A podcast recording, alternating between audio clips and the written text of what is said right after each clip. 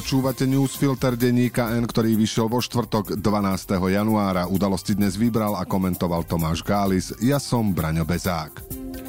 Dnes o tom, že Pellegrini nechá bojovať Fica, o tom, že Oľano žije skôr vo fantazínom ako v reálnom svete a o tom, že najväčšia diera je Prievidza alebo Trebišov.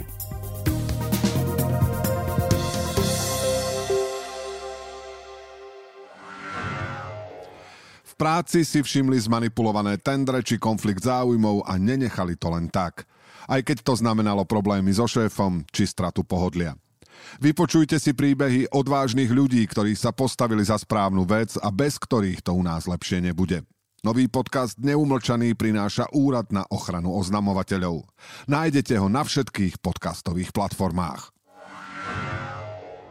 Vzhľadom na to, že do referenda o zmene ústavy, ktorá by umožnila predčasné voľby, zostáva už len 9 dní, sme svetkami dosť mdlej kampane. Isté, sem tam vidno nejaký billboard, množia sa výzvy, aby ľudia prišli skoncovať s vládou, ktorá nepomáha so zvyšujúcimi sa cenami energií či školských obedov, ale inak nuda.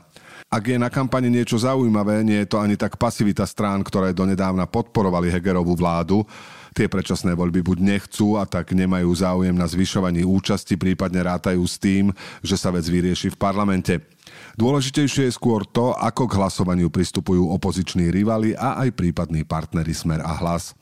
O pohnutkách Smeru netreba mať pochybnosti. Robert Fico a zda má ešte toľko úsudku, aby vedel, že šance na úspešné referendum je minimálna, ale využíva ho aspoň na permanentnú predvolebnú kampaň, ktorá má mobilizovať potenciálnych voličov. Predseda dokáže využiť aj to, že nedokáže sformulovať otázku tak, aby bola v súlade s ústavou.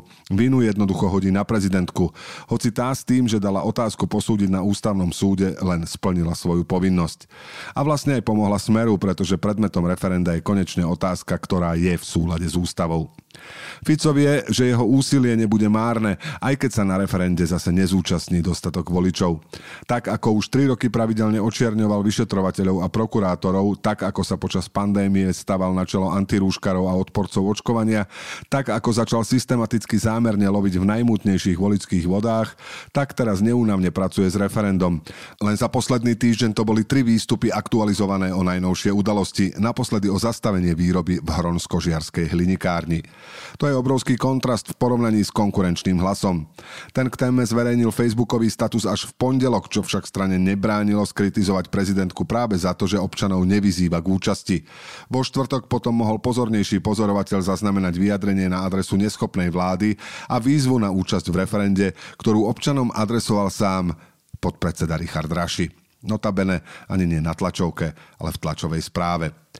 Ale vlastne sa ani nie čomu čudovať. Hlas vedie v prieskumoch preferencií, jeho voliči môžu byť na túto vládu nahnevaní, ale kto nie je. Ale asi to nie sú prívrženci radikálnych krokov. Okrem Oľano a priznaných fašistov si strana necháva otvorené všetky dvere tak k progresivisticko-liberálnemu táboru, ku konzervatívcom zo Smer rodina, ale aj k radikálnym stranám ako Smer a Republika. Raz mrkne tam, potom zamáva iným. Najhoršie pre ňu by bolo vyhraniť sa, stratiť čas prívržencov a spadnúť z prieskumového piedestálu. Preto je hlas za referendum, ale nie natoľko, aby očakávaný neúspech padol aj na jeho hlavu. Preto namiesto toho, aby sa do kampane za účasť zapojil Peter Pellegrini, strana za to, že občanov nevyzýva, nezmyselne skritizuje Zuzanu Čaputovú. Kto vie, či podobná taktika vydrží do volieb posledných dňoch sa v súvislosti s Oľano objavujú dva typy správ. Jeden tvoria informácie o možných odchodoch, rozkole a nemožnosti postaviť novú väčšinu. No sú tu aj správy akoby z inej planéty, na ktorej sa nielenže nič vážnejšie nedeje, naopak prebiehajú na nej prípravy na reštart. Vezmime si napríklad vyjadrenie ministra životného prostredia Jána Budaja, inak takisto člena predsedníctva Oľano a zároveň neformálneho člena, ak nie rovno lídra, občiansko-demokratickej platformy, ktorej členovia pred Vianocami odišli z poslaneckého klubu Oľano. Podľa jeho stredajšieho vyjadrenia vraj v strane nie je rozkol. Myslí si, že je to, citujeme, permanentná situácia odrážajúca to, že hnutie má svoju vnútornú dynamiku. Pričom je vraj presvedčený, že opäť citát, Oľano a ani Igor Matovič Matovič ešte nepovedali posledné slovo. Toto naozaj hovorí člen platformy, ktorá ešte v decembri vyzvala na spoluprácu s PS a spolu. To bolo niekoľko hodín po tom, čo minister obrany a ďalší člen predsedníctva spomínanej pseudostrany Jaroslav Naď nevylúčil, že s premiérom a taktiež členom predsedníctva Eduardom Hegerom Oľano opustí, i keď diskutujú aj o iných možnostiach. Naď zároveň povedal, že nevie, koľko má Heger aktuálne vyzbieraných podpisov pod novú 76. Predpokladal, že to podpíšu všetci poslanci z Oľano aj zo Sme rodina.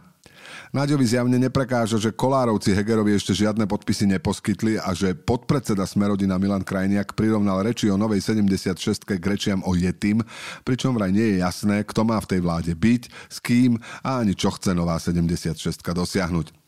To však vôbec neprekáža ani Eduardovi Hegerovi, ktorý vo štvrtok ráno zagratuloval k narodeninám predsedovi SAS, Richardovi Sulíkovi, vlastnou fotkou v drese s číslom 76 a želaním, že si pri sfúkavaní sviečok môže niečo pekné prijať. Akože Sulík, nie Heger. A čo na to Sulík? Ešte v stredu hovoril, že by aj rokoval, ale nevie s kým, pretože najskôr si Oľano musí vyriešiť svoje vnútorné problémy. No tie akoby neexistovali.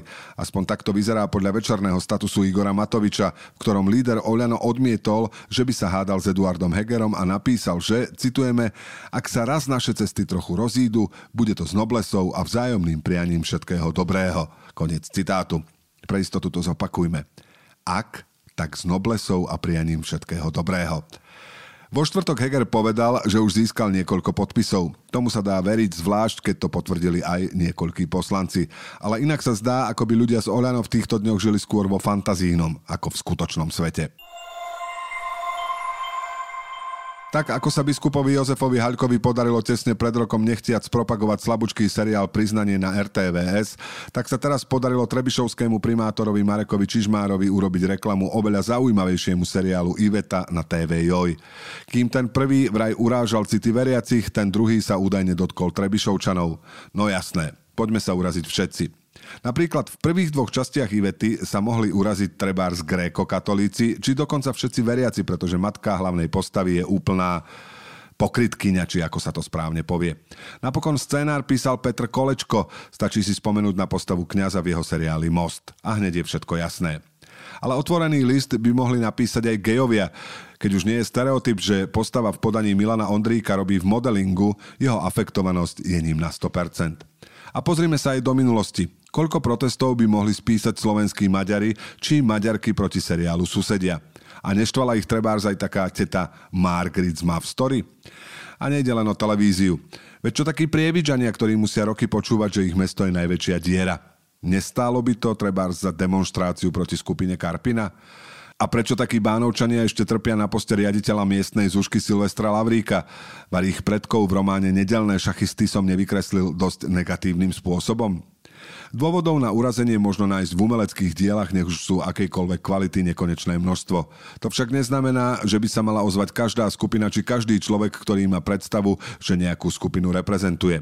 Jednoducho v slobodnej spoločnosti, zvlášť v umeleckej tvorbe, by sme to mali strpieť, inak nebudeme okliešťovať slobodu slova len iným, ale aj sebe ale to sme stále na našom ospalom Slovensku. Keby sme boli prebudenejšia krajina, dôvodov na pobúrenie by bolo ešte o čosi viac.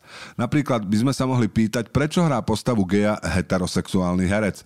Alebo by sme mohli klásť otázku, či to, že Trebišovčanku hrá rodáčka z Bratislavy, nie je náhodou kultúrna apropriácia? V práci si všimli zmanipulované tendre či konflikt záujmov a nenechali to len tak aj keď to znamenalo problémy so šéfom či stratu pohodlia. Vypočujte si príbehy odvážnych ľudí, ktorí sa postavili za správnu vec a bez ktorých to u nás lepšie nebude. Nový podcast Neumlčaný prináša Úrad na ochranu oznamovateľov. Nájdete ho na všetkých podcastových platformách.